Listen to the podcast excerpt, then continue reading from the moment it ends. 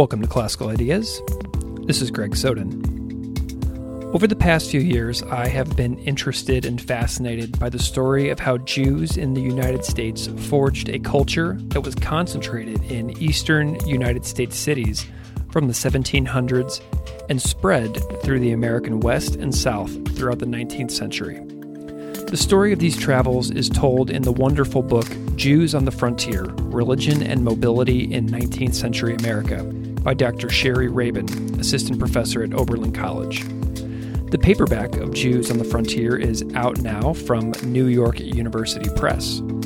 Dr. Rabin has discussed Jews on the Frontier on the excellent Age of Jackson and Jewish History Matters podcasts, both of which are excellent conversations.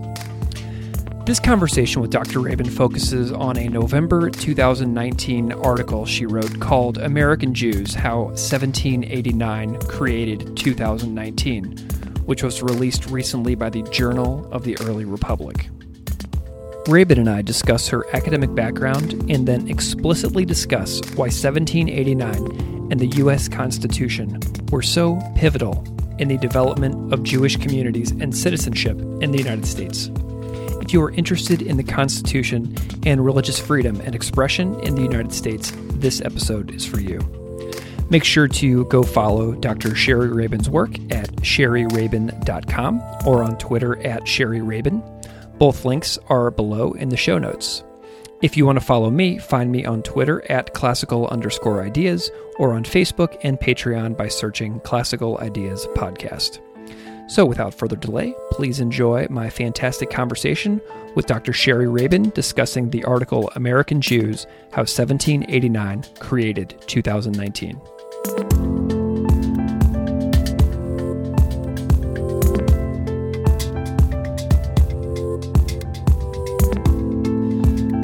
Dr. Shari Rabin, welcome to Classical Ideas. Thank you very much. Can you just spend a moment and introduce yourself to the audience however you see fit? Sure. Um, my name is Shari Rabin. I'm a assistant professor of Jewish Studies and Religion at Oberlin College in Ohio, where I teach classes in Jewish Studies and also in American Religious History. And I'm the author of Jews on the Frontier Religion and Mobility in 19th Century America, which will be coming out in paperback December 15th. Hooray. Hey, fantastic. Congratulations. That's so cool Thank whenever you. it makes like the transition from the academic, like hardback to the paperback, because that's like opening up to like a whole new audience, isn't it? Exactly. It just makes it a, a more comfortable price point and yeah, people can stick it in their in their purse more easily. awesome. Cool. So, what's a little bit of your backstory about how you came to be interested in your academic areas of expertise? Like, how did you get into this?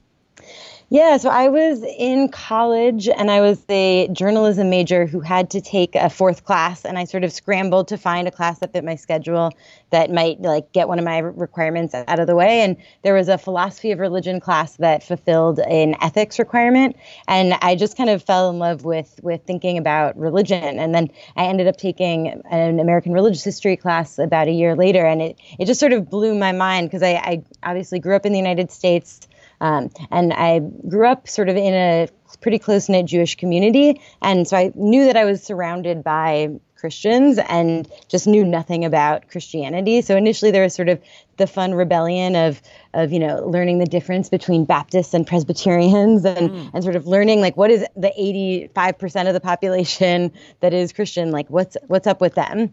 Um, so I, I that was sort of my entryway into it. And then once I started thinking about doing deeper research, I realized that what I was interested in and what I had things to say was was Judaism and that there was really a, a, a place to, to do interesting work thinking about Judaism in relationship to sort of the broader story of religion in America.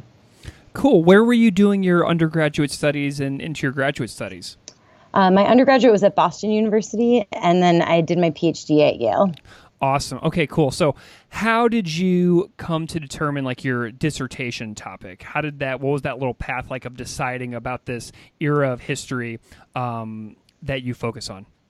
Yeah, it was definitely a surprise. I thought I was going to do kind of post 1945, more recent history, um, but I went to graduate school and I ended up taking a class on religion in the American West. Uh, and when you study religion in the American West, like the exciting things are all happening in the 19th century. And so that class really pushed me to think about the 19th century more and more. Um, and then I ended up sort of um, in the course of writing a paper for that class, stumbling upon um, a book of, of letters that Rabbi Isaac Mayer Wise had written on a trip to San Francisco from his home in Cincinnati in 1877. Um, and he is a very well known sort of reform rabbi.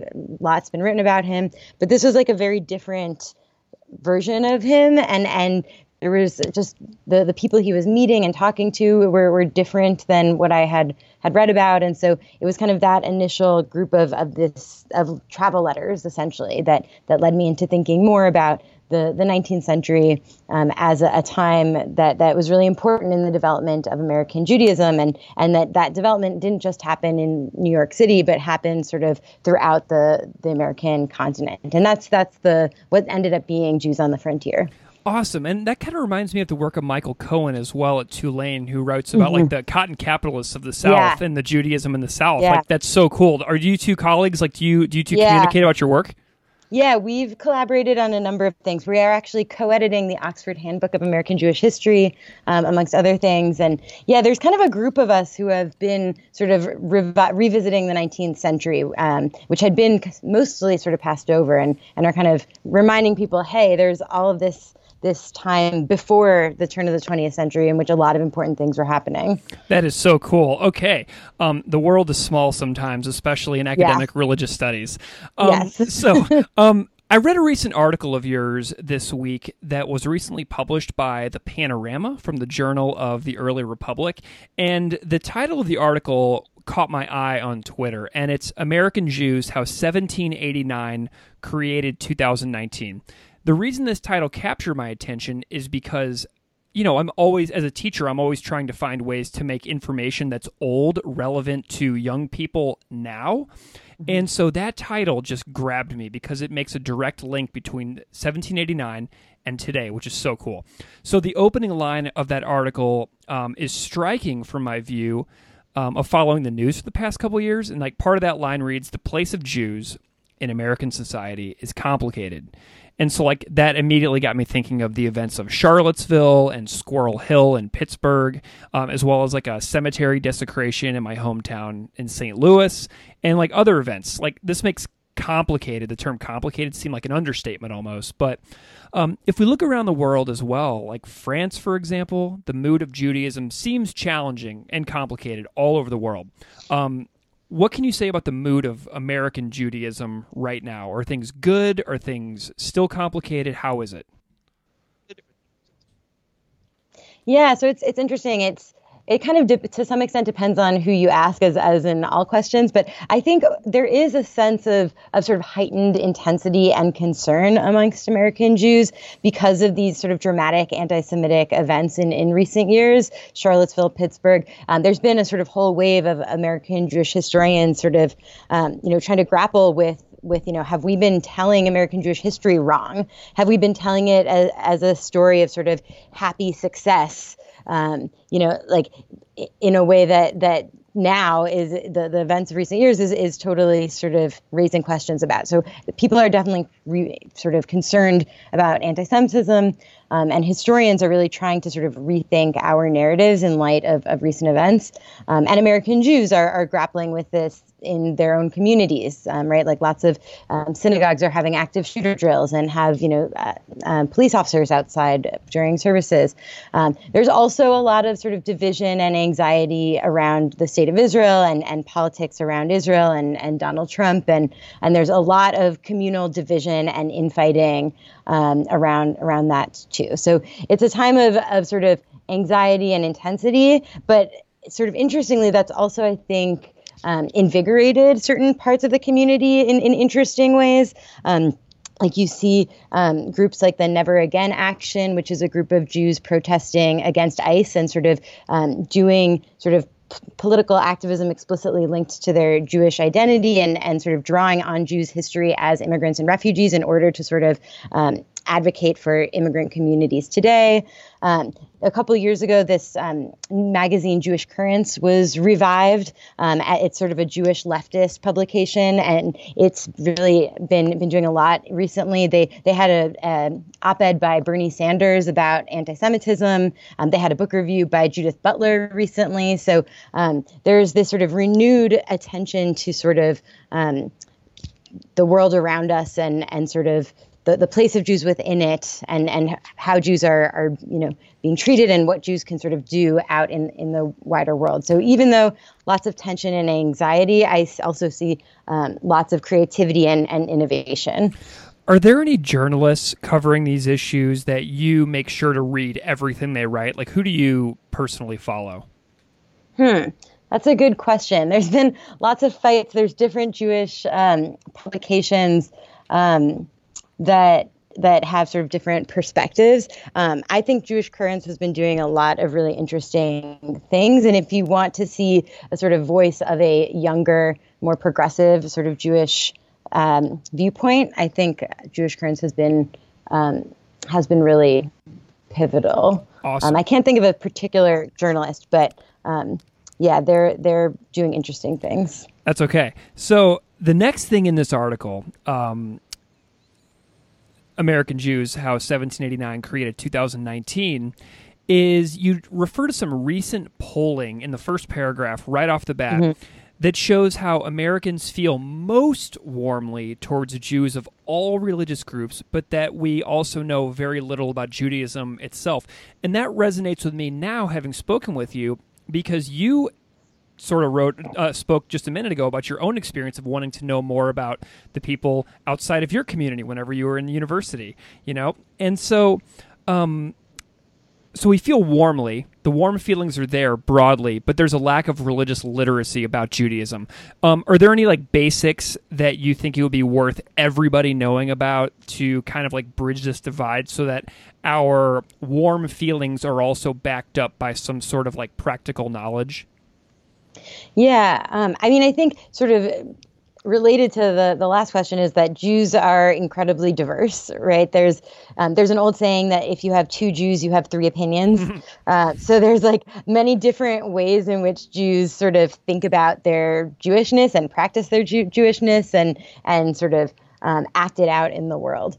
Um, I think the other thing, and, and the probably maybe part of the reason why um, it's hard for people to sort of understand Judaism is that you know Judaism is a it's understood as a religion, right? It's it's one of the world religions. Um, it's part of the sort of Judeo-Christian sort of background of America, as, as many sort of politicians will will say. Um, but I think it's also kind of an not a perfect fit with how we typically think about religion, um, right? Uh, it's something that people can convert to, but also most Jews are born Jewish, right? A Jewish identity traditionally comes through um, the your mother, and and um, in some movements now also through the father.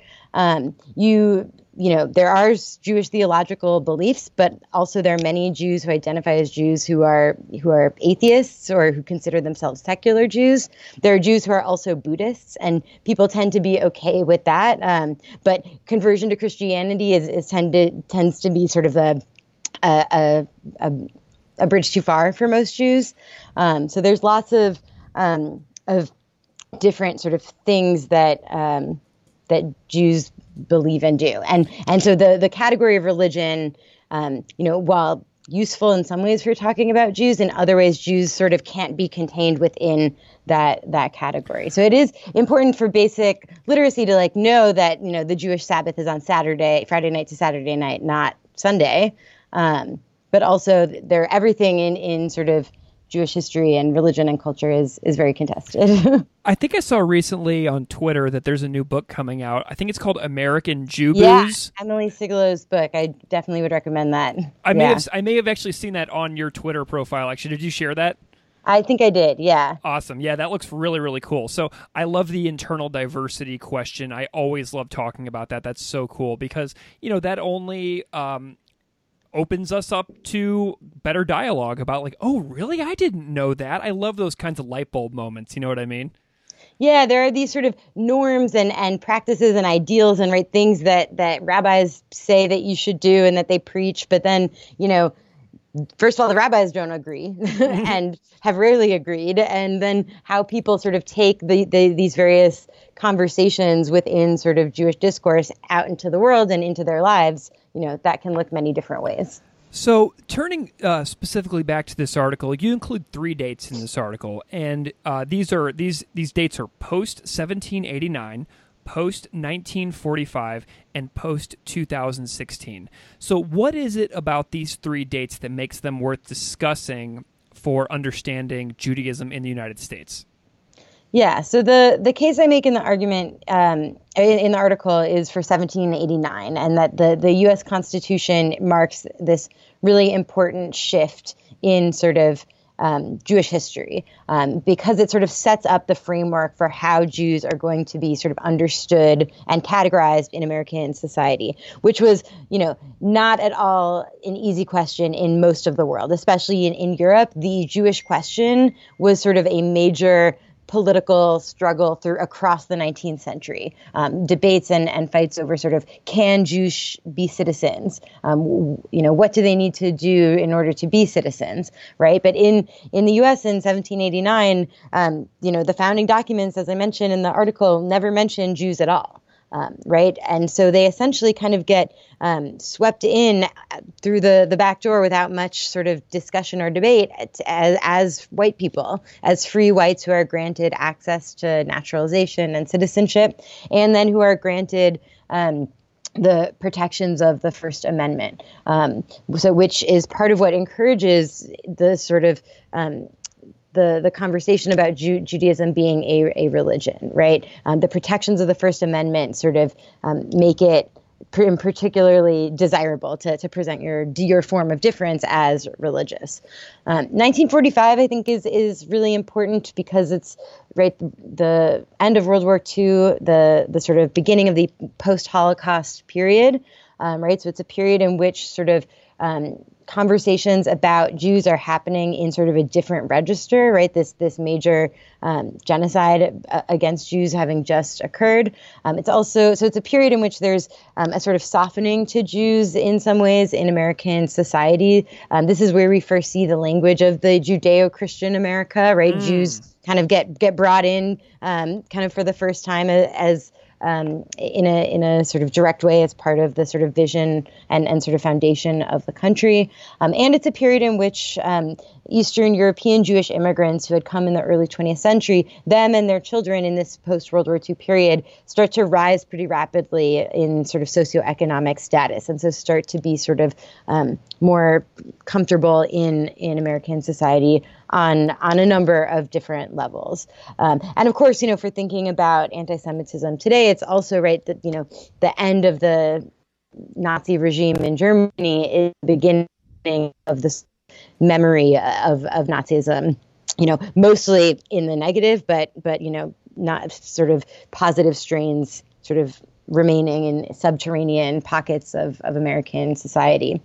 Um, and then 2016, of course, is the, the most recent election, um, right? And ha- having a president in power who both has Jews in his family and, and very closely in his inner circle, but then also, you know, has many, um, you know, alt right um, individuals who, some, some of whom traffic in, in anti-Semitic um, discourse as sort of part of his inner circle as well, right? And the, mo- the most famous incident being um, in the aftermath of Charlottesville when he said that there was fine people on both sides um, of a neo-Nazi rally that was um, chanting "Jews will not replace us," right? So that is part of this of this new sort of context um, that that I'm trying to sort of mark and then also explain. So we've got these three dates 1789, 1945, and 19 and 2016.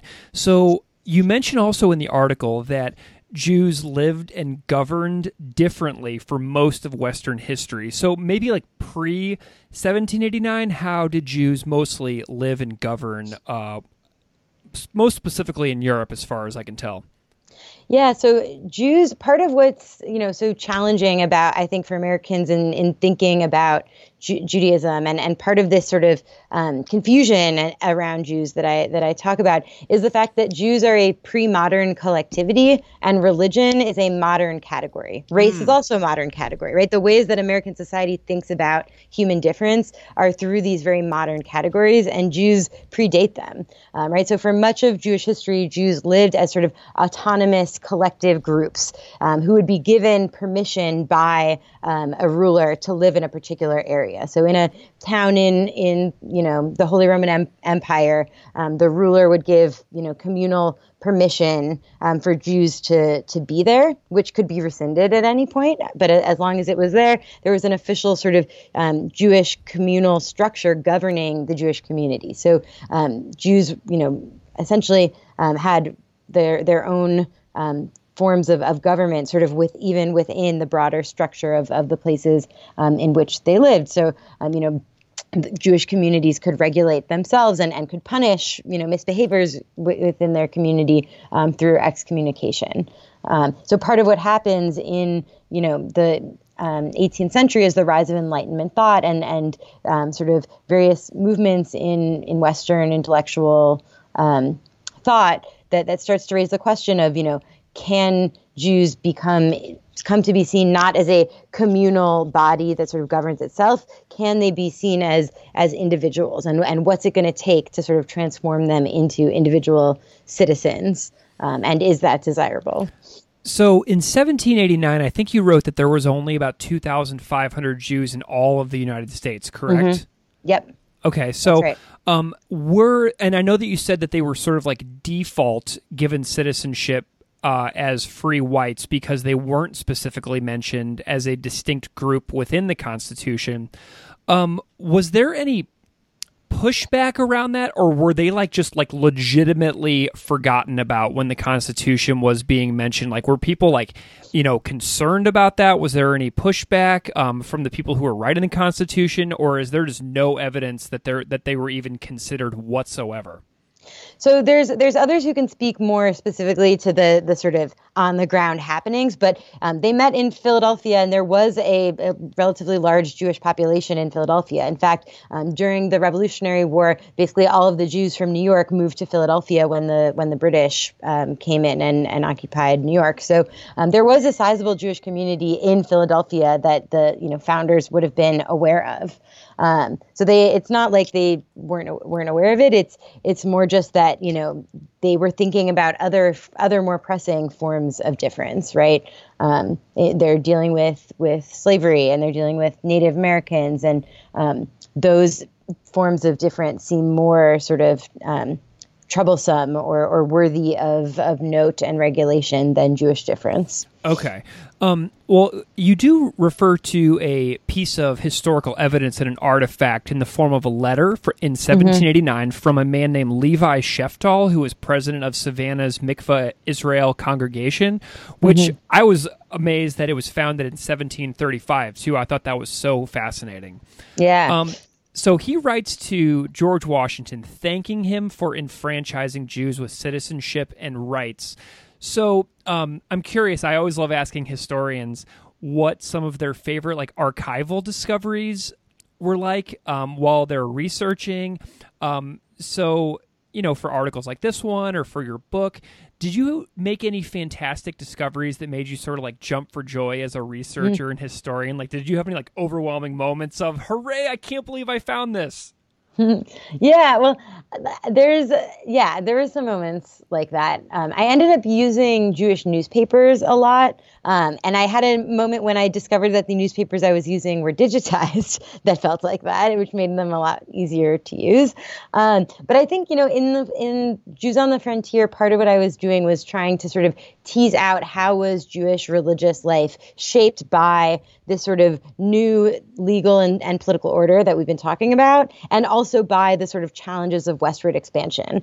Um, so I was trying to see like how did these sort of macro um, political and economic and geographic factors sort of shape religious life. So really exciting for me were the moments um, when I found sort of concrete, like nitty gritty, um, direct evidence of you know what people were doing and thinking at the time. So the letters. One of the first things I found was a diary, um, and I actually start the book by talking about um, the diary of of Edward Rosewater, um, who's a sort of an ordinary sort of Jewish teenager, essentially looking for work, um, and he keeps careful records. He ends up being the person to telegraph the Emancipation Proclamation mm. in 1862, and then he becomes the founder of the Omaha Bee newspaper in Nebraska.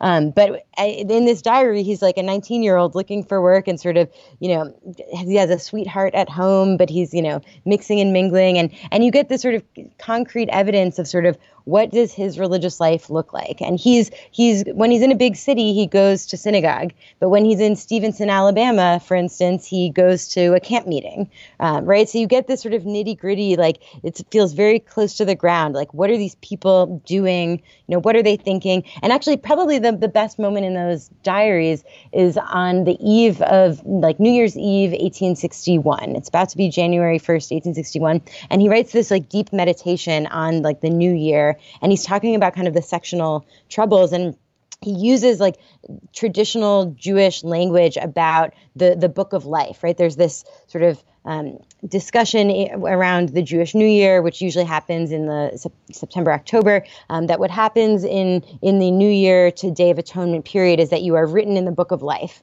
and so he's using this very Jewish imagery but he's talking about New Year, the secular New Year in 1861, and sort of he's like, what's the book of life going to going to contain for mm. 1861? Um, and so you can just see like how he is, you know, very much coming from a, a Jewish place, but so sort of embedded in everything that's happening in American society, and is kind of like looking forward with with sort of trepidation and and fear. How did you even find that diary? Like, where do you get these things? That one um, is at the American Jewish Archives in Cincinnati, which is kind of the the best repository um, for American Jewish history. The the other major one is in New York at the Center for Jewish History. Um, and when I was initially doing like my dissertation prospectus, um, they had parts. They had that diary um, online. It was they had it like in PDFs online, and I it was like such a jackpot to find before I even went to the archives that they had these materials online. Um, and it was like exactly sort of making the, the the document was showing the things that I that I thought there would be, right? That these forms of eclecticism and um, and and movement and, and everything. So really, it was an amazing moment. Awesome. Okay, so we've got this this time period, this 1789, this writing of the Constitution, this enfranchisement of um, American Jews as white free people. But I gather that everything was not just like totally okay after the Constitution, after the Bill of Rights, and after the Naturalization Act of 1790. Did any states uh, seek to undermine the freedom of the Jews in the late 1700s and throughout the 1800s? Yeah, so this is one of the the interesting and I think maybe sometimes forgotten parts of sort of the story of the founding and the story of religious freedom is that the the first word of the of the First Amendment is Congress, mm. which means it only applies on the federal level. Um, it only the First Amendment is only deemed to to apply to the states in like the 1940s. Um, so on the ground in individual states, um, religious freedom is overseen by state level constitutional amendments um, and is sort of worked out in in state courts. Um, and this is a period in which, um, you know, there still is very much a, a sense that in order for society to have order and morality, it needs to have some sort of Christian foundation. Um, and so there's a historian, David Sehat, who, who writes about this as the moral establishment. Um, the, and there's all of these ways in which you know society is still being sort of um, built on Christian um, elements. So, right, there's um, Christian oaths for office keeping. Um, there's, you know, Protestant uh, texts and, and the King James Bible being read in public schools. Um, there's um, governors giving, calling sort of days of Thanksgiving in the name of Christ. And most uh, sort of um, annoying for Jews is the are the Sunday closing laws because this is a time in which people work six days a week, uh, and if you are legally not allowed to work on Sunday, you have to work on Saturday, which is the Jewish Sabbath. Um, and so that ends up being a sort of major flashpoint for American Jews who are who see the promise of religious freedom and say, like, you know, our religious freedom is being violated. Um, but they're living in communities that that you know are still sort of very um, bound up, more and less self-consciously, um, but nonetheless sort of bound up in in Christian assumptions. Awesome. Well, I love that you just mentioned Dave Sehat as well because I love his Mind Pop podcast and I also yeah. love his book, The Myth of American Religious Freedom, which yep. I have right here. Yeah. I just like pulled That's it right off my shelf I'm after I was like, Dave Sehat. Yeah. I mean, it's just such a helpful way for thinking about the the early republic right? The the legal you know establishment is gone but there's that doesn't mean that you know society is totally secular and and empty of religious influence right? He shows very powerfully um, the ways in which you know um, Christian assumptions and and in some some cases sort of direct Christian advocacy end up shaping the the laws that that shape American lives. Well, yeah, and you're uh, and the note that there was the mandatory closing of businesses on Sunday, forcing Jews to break their own Sabbath. I mean, that is like to me. It says some people are going to have to are going to have to bend their their lifestyles to fit this society, and it's going to be the Jews who are going to have to accept that bending. Do you know what I mean?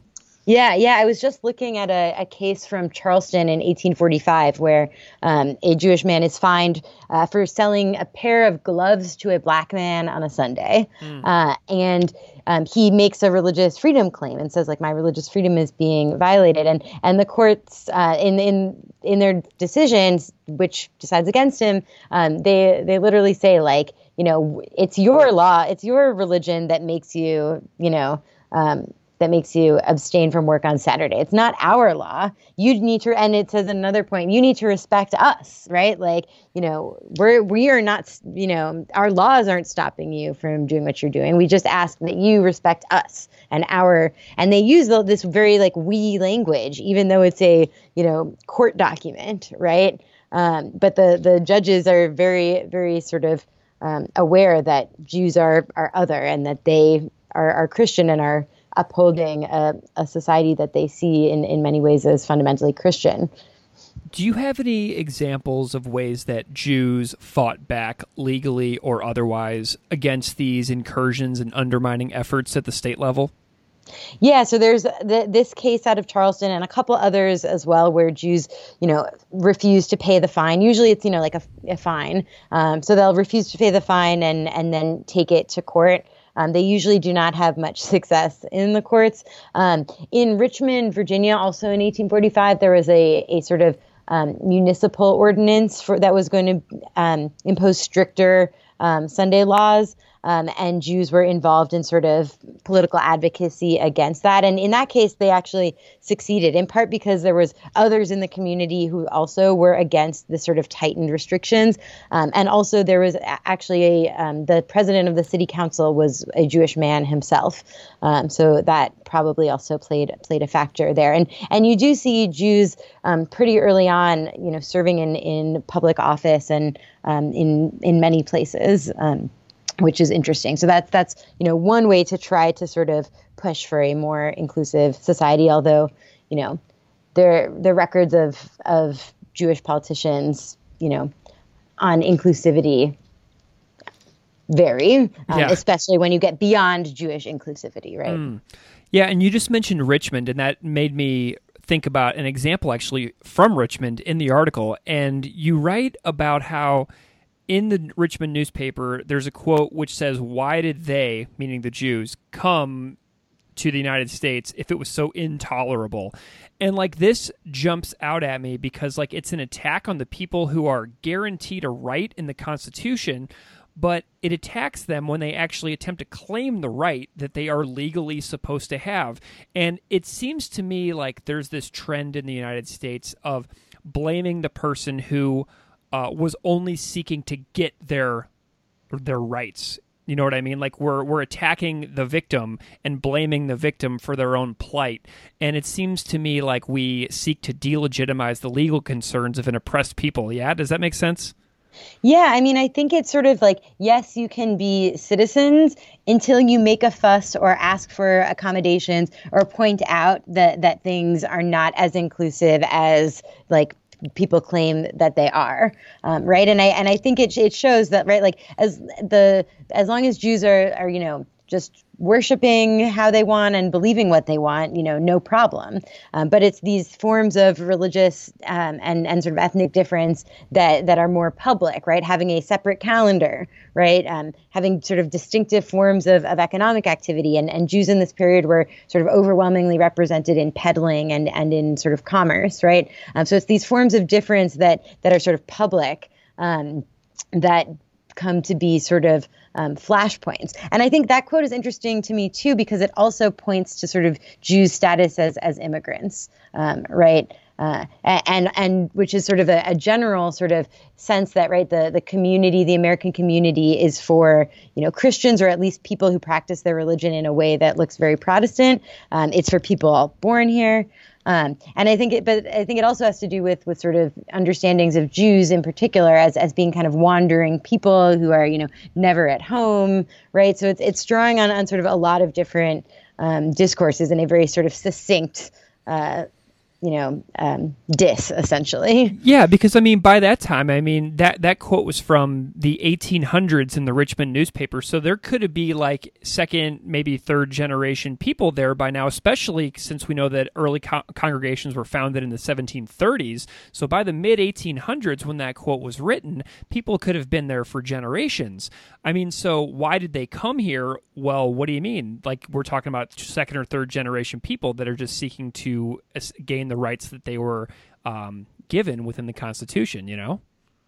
Yeah, exactly. And I mean, and that's that's where the contest is, right? Like what and and the First Amendment is so I, I love like close reading the First Amendment, like word by word with students, because it is seems so simple, but really is is not clear at all, right? And that's what, you know, you can see throughout American history is these debates over, you know, what does count as as you know exercise of religion that is worthy of freedom, right? And and Jews are saying like ability to you know observe our own Sabbath without losing a sixth of our income, um, that is exercise of religion that should be protected. And many people in 19th century America are saying no, the free exercise means praying in your church and you know believing what you want, and that's that. So, what lesson is 1789 teaching us today in 2019?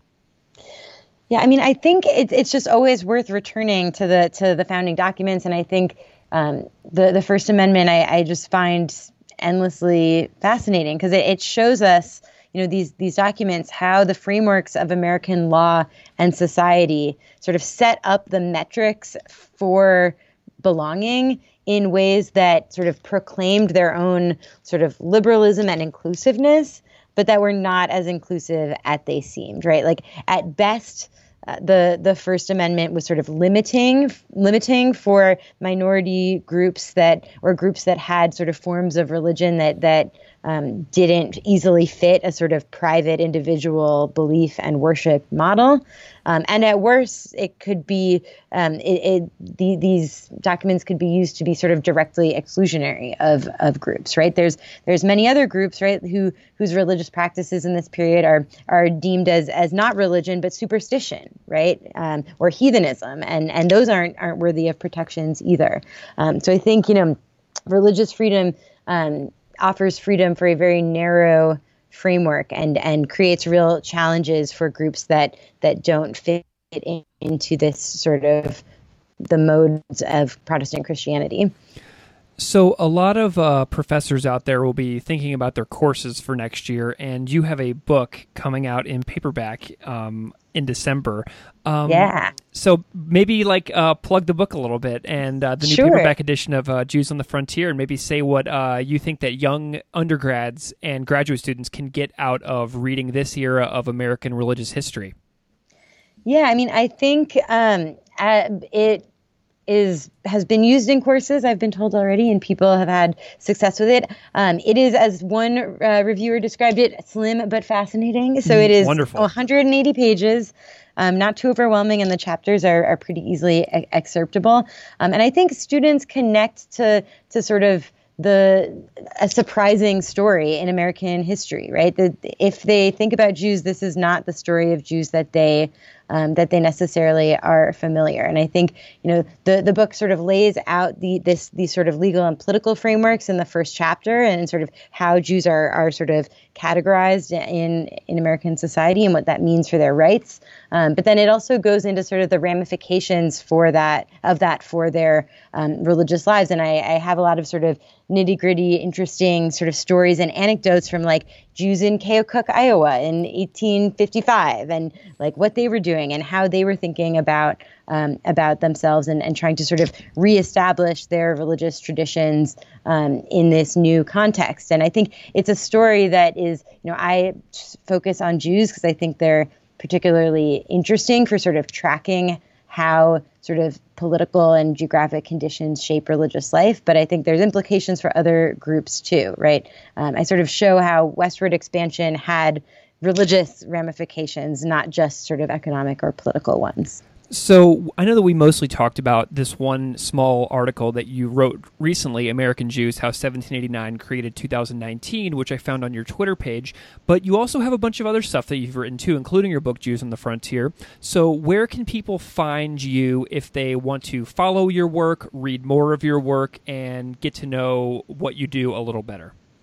Yeah, so Twitter is good. I'm at Shari Rabin. Um, I also have a website, sharirabin.com, and there's a section that has my sort of online writing and, and podcasts and stuff. So if you want to see um, other sort of short internet things that I've written, um, you can head over there. And I will put all of those links that you just mentioned in the show notes. So if you're listening to this, all you got to do is go in your podcast app and go beneath this article into the show notes and click all of the links that we just mentioned. So go find them. Well, um, Dr. Shari Rabin, I am super grateful to you, to you for your time today. I love talking about this article. I thought the topic was um, historically fascinating, but also modern and relevant today, which is just so cool. It makes history come alive for me, and I appreciate that because, you know, now I will remember these things because it makes a connection to 2019 and our lives in the world today. Um, thank you so much for coming on Classical Ideas. I've really, really had a good time having you on the show today. Thank you so much for having me.